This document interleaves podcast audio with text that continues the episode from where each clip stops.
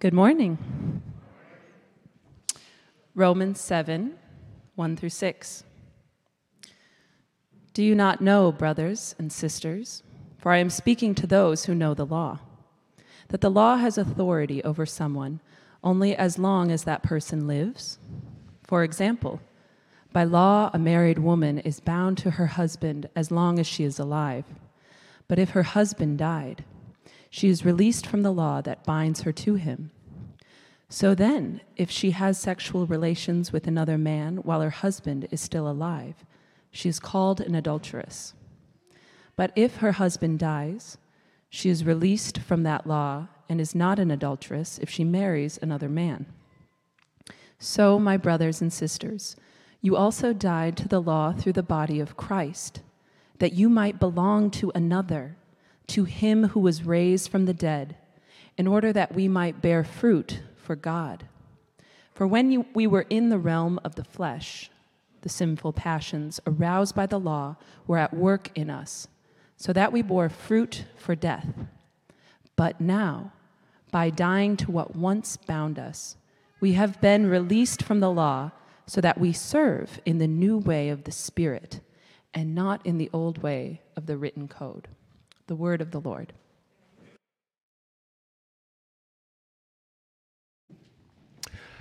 Kurt Thompson is a Christian psychiatrist and uh, author who specializes in the intersection between neuroscience and a Christian view of what it means to be a human being.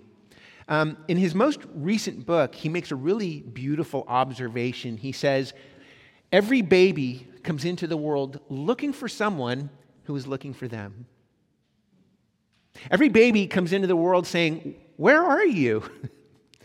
Um, but then you put that baby on mommy's chest, and like, boom, immediate intimacy, immediate connection, immediate belonging. It's a beautiful picture of, um, of our search for intimacy and belonging, but also our experience of it. But if you think about it, you realize that it's not only um, when we're babies that, that we're looking for this, because you are still in this world looking for someone who's looking for you. The problem is, we're not always finding and experiencing it at the level that we long for. Why? Well, there's no one simple answer. There are multiple reasons, but one of the biggest is this it's that intimacy without vulnerability is undesirable. Because that kind of intimacy is it's a false intimacy that just leaves you even more dissatisfied and empty. Intimacy without vulnerability is undesirable, but vulnerability without risk is impossible.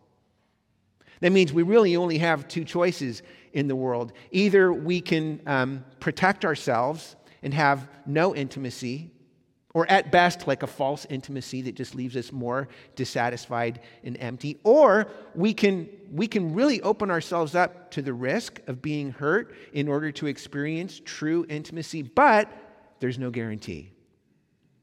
Those are the two options, which kind of sucks, right? Um, here they are self protection, but no intimacy, self risk, but no guarantee. Should we just pray and go home now? Well, what if there's a third option? Would we be interested in exploring that together? Uh, we're in a series on Romans chapters 5 through 8. Um, over the past few weeks, the Apostle Paul has been giving us different pictures that show us what it looks like to find new life in Christ. So, a couple of years ago, the picture was death. We saw that when Jesus' story becomes your story, you go from a living death to a dying life. Last week, the story was slavery. Jesus was handed over to slavery and death so that we could be handed over to freedom and life. But this week, the, the picture that Paul gives us is the picture of marriage, a very different kind of picture. He's showing us that, that finding new life in Christ is like finding the intimacy and the belonging that you've been looking for all your life. Now, what does that mean? Well, let's find out by seeing three things in this passage. Paul shows us the obstacle to belonging, the invitation to belonging, and lastly, the fruit of belonging. Okay? The obstacle, the invitation, and the fruit of belonging. Okay, so first, he shows us the obstacle of belonging. Now, Paul begins this passage with a basic principle. Here it is. He says, Do you not know, brothers and sisters, for I'm speaking to those who know the law, that the law has authority over someone only as long as that person lives? The law has authority over someone only as long as that person lives. That's the principle. What does it mean? Well, when Paul talks about the law, he's talking about Jewish law. When God rescued Israel out of slavery, he gave them the Ten Commandments and about 400 or so other laws for how they're supposed to live. The, the, Paul's talking about Jewish law, but Israel was always intended to be a model for the rest of humanity. So, even though Jewish law has certain things that are contextualized for a recently liberated slave people in the ancient Middle East, it also has moral and spiritual principles that apply to all people. That's why back in Romans 2, Paul said this when Gentiles, that's anybody who's not Jewish, when Gentiles who do not have the law by nature do what the law requires, they show that the work of the law is written on their hearts. The law is written on their hearts. That Paul is saying that we're all obligated to the law because we all know the law. We all know the law. It's like a moral GPS has been installed in every human heart. So even though like you know sometimes you'll hear Christians say, "Hey, atheism leads to moral breakdown. Atheism leads to moral anarchy." And, and atheists oftentimes will, will very rightfully object to that and say, Look, I may not believe in God, but I know the right thing to do. And Paul would say to both of them, uh, The atheist is right, and the Bible could have told you that. God has installed a moral GPS in every human heart, regardless of whether they believe in God. Now, it is true that in our culture, we, we do live in a culture that says, hey, uh, who's to say what's right and what's wrong? At the same time, we all know. It's not like we're buzzing and bombinating along in life, oblivious to any moral reality. Of course not. We know. And by the way, one of the ways we know that we know is like just look at the emphasis in our culture on justice. We know. I mean, there is an absolute objective moral standard that exists outside of ourselves. It's not a social construct. We, it, it makes demands on us and it brings condemnation when we fail to live up to those demands. And by the way, we also inflict that condemnation on others when they fail to live up to the, to the demands. Because even though we say, who's to say, we all know. Now, here's why this is so important for us this morning. Remember the principle the law has authority over someone only as long as that person is alive. But if that person dies, then they're released from the law. That's the principle. Now, stay with me for just a little bit longer. Paul gives an illustration of this principle. He says, for example, by law, a married woman is bound to her husband as long as he is alive, but if her husband dies, she is released from the law that binds her to him. Then he takes this illustration and he applies it to Christians. He says, by dying to what once bound us, we have been released from the law so that we serve in the new way of the Spirit. So, Paul is saying that a Christian is someone who is released from the law by dying to it. Now, here's the big question why in the world would Paul say that we need to be released from the law? I mean, that's the moral standard. Is he saying that there's something wrong with it? No. He's saying we're in a dysfunctional relationship with it. That's the point of the illustration. It's like an unhealthy marriage, and we need to be released. And you can see that's what Paul means by the language that he uses to talk about our relationship to the law. So if we go back to verse 1, Paul said the law has authority over someone only as long as that person lives. That word authority is a word that um, means to lord over or dominate someone. Or in verse 6, Paul says, By dying to what once bound us, we have been released from the law. That word bound is a word that means to be held captive. He's saying we're in this dysfunctional relationship to the law. Why? Because we're married to it. You know, it's, um, it's one thing to be sensitive to the law, it's another thing to be married to the law. That's why he's using this picture of marriage. The image is intentional because think about it. A marriage relationship is like It's all about intimacy and belonging. It's all about giving and receiving love, affirmation, acceptance, approval in a deeply intimate, vulnerable relationship. That's what a marriage relationship is. It's one thing to obey the law. I mean, we should do the right thing, serve God, serve others. We should do that. But it's, it's another thing entirely to be married to the law. Being married to the law means that you're using your moral performance to get the love, intimacy, and belonging that your heart really longs for. So, for instance, um, you know how everybody has their own little pet peeves? Those are things that bother you, but they don't bother other people. Other people have their own pet peeves. So, things like um, people who drive too slow in the left hand lane, or um, people who brag, or people who um, cut in line, or people who load the dishwasher the wrong way.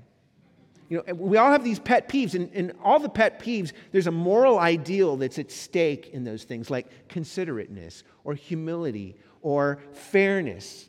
Every pet peeve has a moral ideal at stake, except how you load the dishwasher. There is no moral ideal in that, which means I either just ended or started an argument at home after church. But here's the thing we all have these moral ideals, and they're sacred to us. And one of the main ways that we get a sense of identity and self and love and intimacy and belonging in this world is by how closely we live up to our moral ideals. By the way, it's also by how much other people fail to live up to our moral ideals because that gives us an opportunity to feel superior to them. But that's it's one thing to be sensitive to the law, okay? So if you do the right thing, then you feel good about yourself. But if, if you don't do the right thing, you feel bad about yourself. And that's right.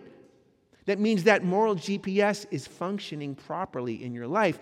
But it's another thing to be married to the law. Being married to the law means that you are using your moral performance to get the love intimacy and belonging that your heart so deeply needs. And when we do that, that means that the primary motivating factor in our heart is fear.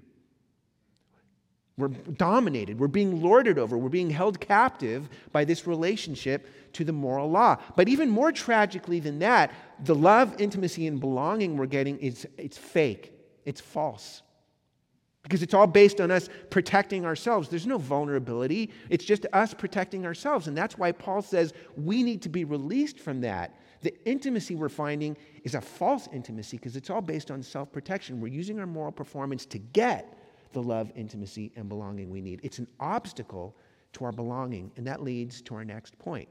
Paul's just shown us the obstacle to belonging, but next he shows us the invitation to belonging. Because he's just shown us what an unhealthy marriage looks like, but next he shows us what does a healthy marriage look like? A healthy marriage is all about being vulnerable, you know, and that means taking a risk. And if you do that, you could risk getting hurt. You could be humiliated. You could be rejected.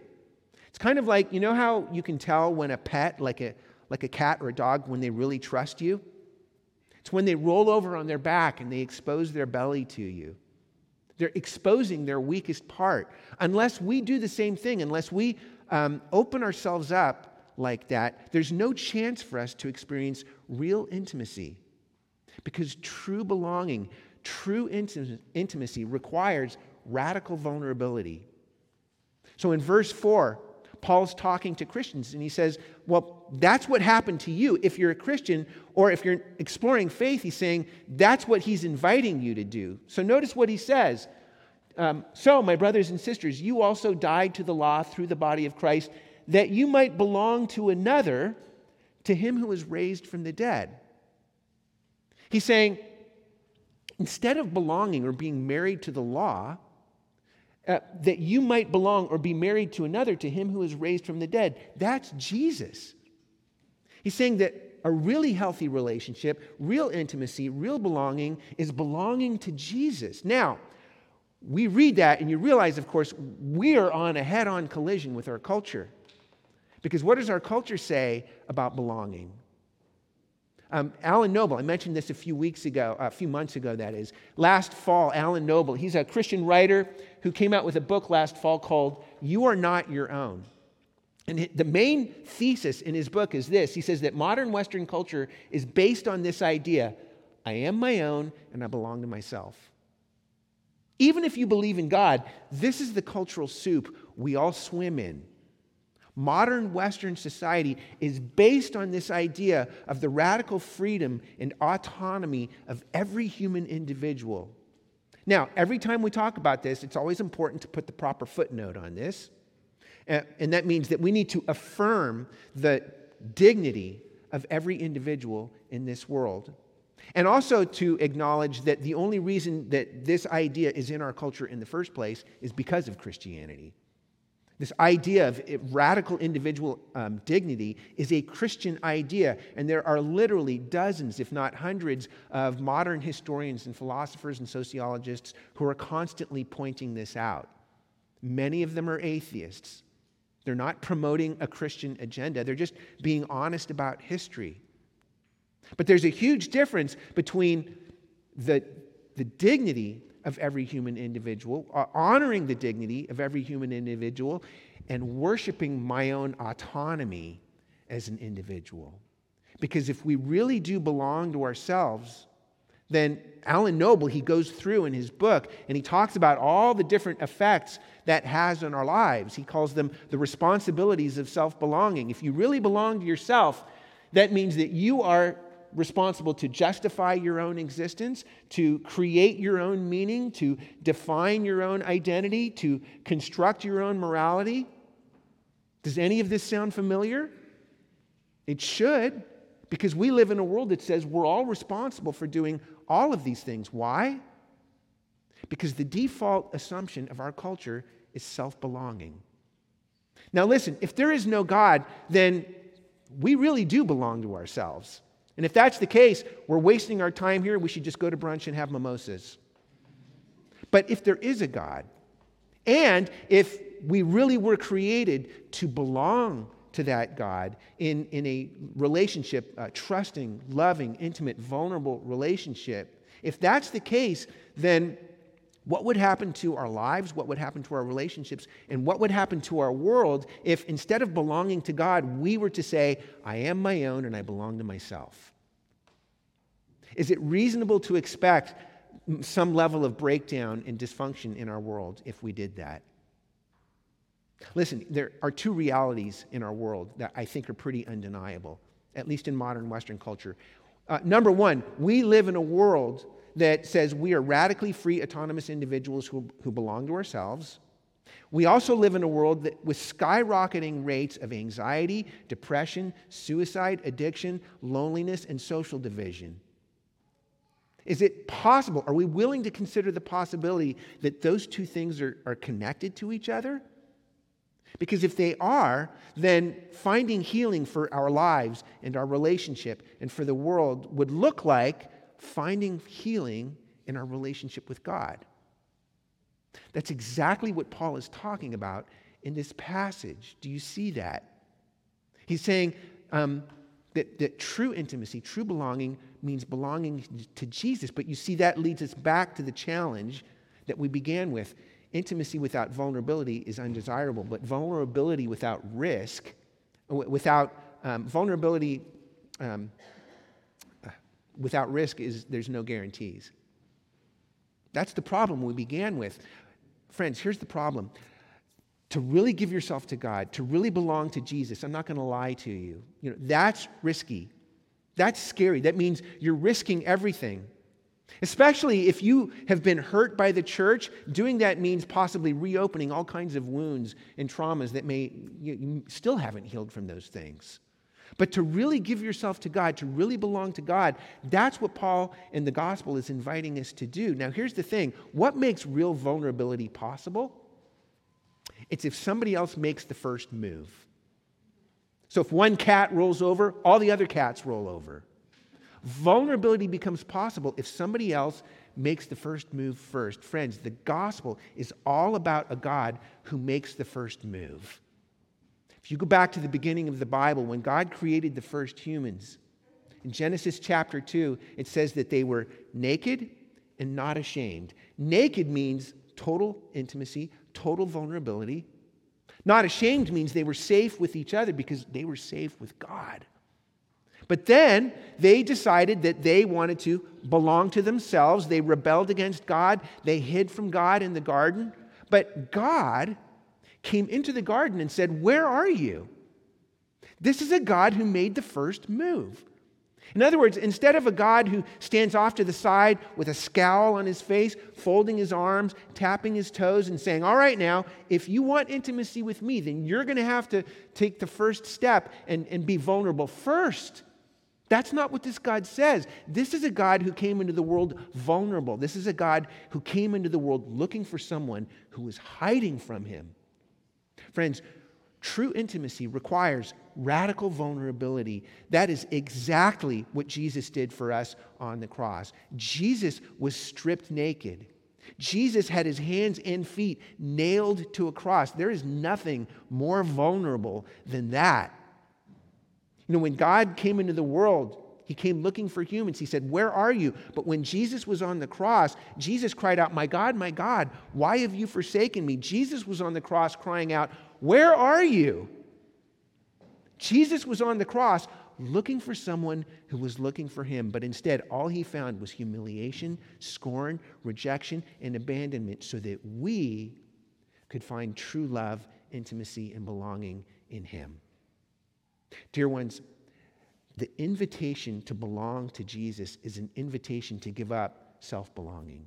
But that's risky. It's scary. It feels like we're risking everything. But Jesus didn't just risk everything, Jesus gave up everything so that we could find real vulnerability and intimacy with Him. And that leads to our last point. We've seen the obstacle to belonging. Um, Paul has just shown us the invitation to belonging. But lastly, we see the fruit of belonging. Um, because remember what we started with at the very beginning. Paul showed us that if you're married to the law, that means that you're using your moral performance as a way of getting the love, intimacy, and belonging that our hearts really need. And it never works. That's why Paul says it's like a dysfunctional marriage. And he shows us the results of that in verse 5. He says that when we were in the realm of the flesh, the sinful passions aroused by the law were at work in us so that we bore fruit for death. Now, what does this mean? We could um, retranslate this now using the language we've already been using this morning. We could uh, paraphrase it like this When we belonged to ourselves, that's what it means to be in the flesh. When we belonged to ourselves, being married to the law led to all kinds of distortions in our lives, that's sinful passions, resulting, that's the fruit, in our lives and our world falling apart, that's the death. Belonging to ourselves leads to distortions, which leads to, bears fruit for it, death in our lives and in this world. That's where it all goes. Why do we do that? Well, Paul has been showing us. The reason we do that is because we're in this story that says that, that we need to, that when we're married to the law, it means we're using our moral performance to, as a way of getting the love, intimacy, and belonging that we want. And, and that's, that's what we do. But why do we do it? Well, Paul shows us in this passage. The, the reason that we do it is because we're looking for this love, intimacy, and belonging, but it never really gets us where we want to go. You know, we've been talking the past several uh, weeks about stories and scripts, if you've been with us. Um, every script. A script is something that tells you what to do, what to say, how to act. You all, every single one of us has a script that tells you how to live. But every script presupposes a story. So, for instance, if the story is a romantic comedy, then people act a certain way because that's a certain kind of story. But if the story is a horror film, then people act a different way because that's a different kind of story. That's why you'll never see Hugh Grant flashing his charming smile in one of the Friday the 13th movies. Every story, it, people act different ways because you're in different kinds of stories. Now, scripts are explicit, right? But a story is in the background. You don't really, you never really get explicit about the story. In other words, the script never has people saying, hey, everybody, remember, we're in a comedy right now. So let's make sure to act in a way that's appropriate to a comedy. We don't say that. The story is in the background, and yet the story still totally shapes the way we live in the world. Every single one of us has a story that we're living in, and it totally shapes the way we live in the world, the script that we live. So, for instance, here's the question What story are we in in modern Western culture? One of the biggest stories in our culture says this that performance and productivity lead to love, intimacy, and belonging. We would never say it like this out loud, but that's the story. Performance and productivity lead to love, intimacy, and belonging. Performance and productivity, that's just another way of talking about fruit. Actually, it's probably the perfect way to talk about it in our culture because our culture really is all about performance and productivity. I mean, look at the scripts we use. We talk about things like crushing your goals or optimizing your life. Even spirituality gets co opted into this story. I mean, for instance, mindfulness is huge right now. But one of the main reasons that Western people practice mindfulness, yeah, we say it's to lower our anxiety and to get better sleep, but the reason we're doing that is because we want to optimize our lives and increase our productivity. We are in a story in our culture that says performance and productivity lead to love, intimacy, and belonging. Paul would say it like this that we're bearing fruit to belong.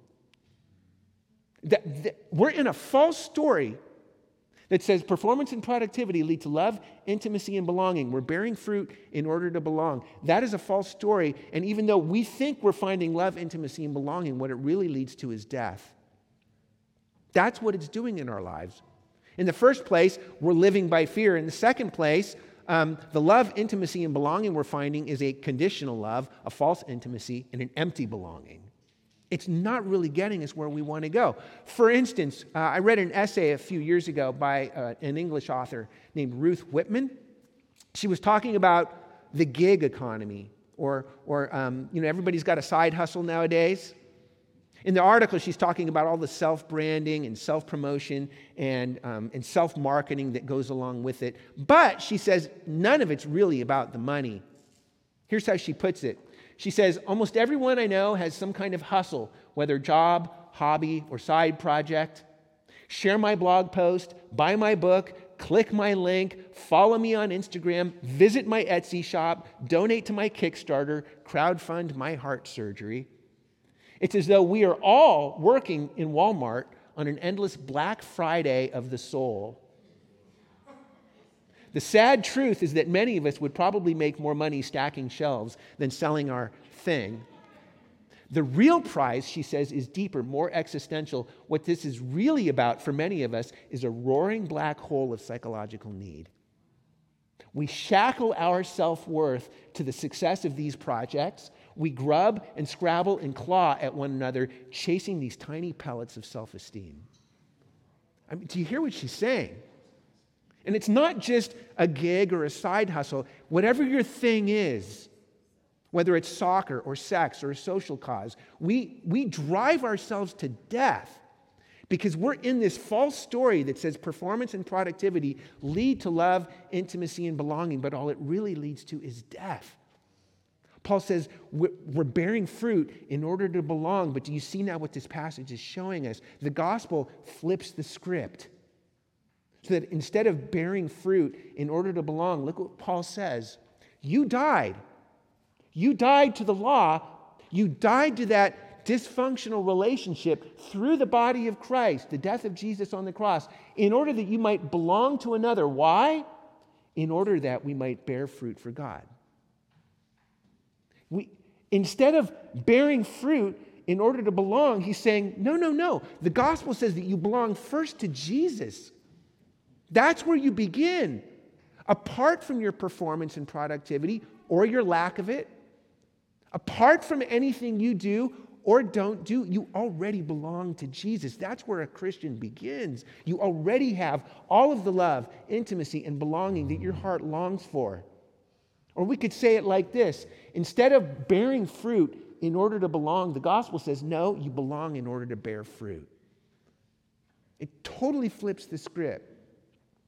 Friends, here's the thing if we are um, no longer bearing fruit in order to belong, but belonging in order to bear fruit, that is a whole different kind of belonging.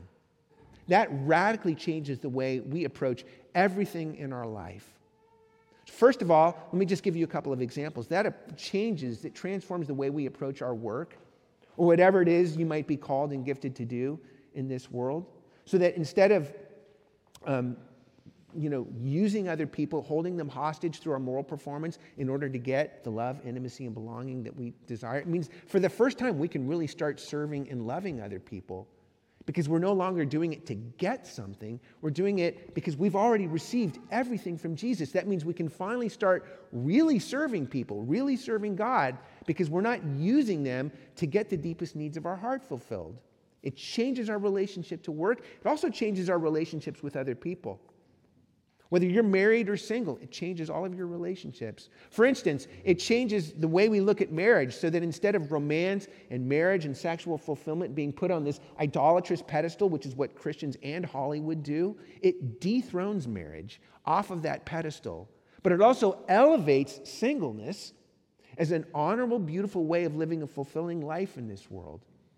But for all of us, it, it means that you can finally begin to start really loving people, loving them, not using them, not holding them hostage, not looking for them to meet the deepest needs of your heart because Jesus has already met those needs. If you're looking for people to fulfill that black hole of psychological need in your heart, you put those kinds of expectations on people, not only will your expectations crush them, but their inevitable failure to live up to your expectations will crush you.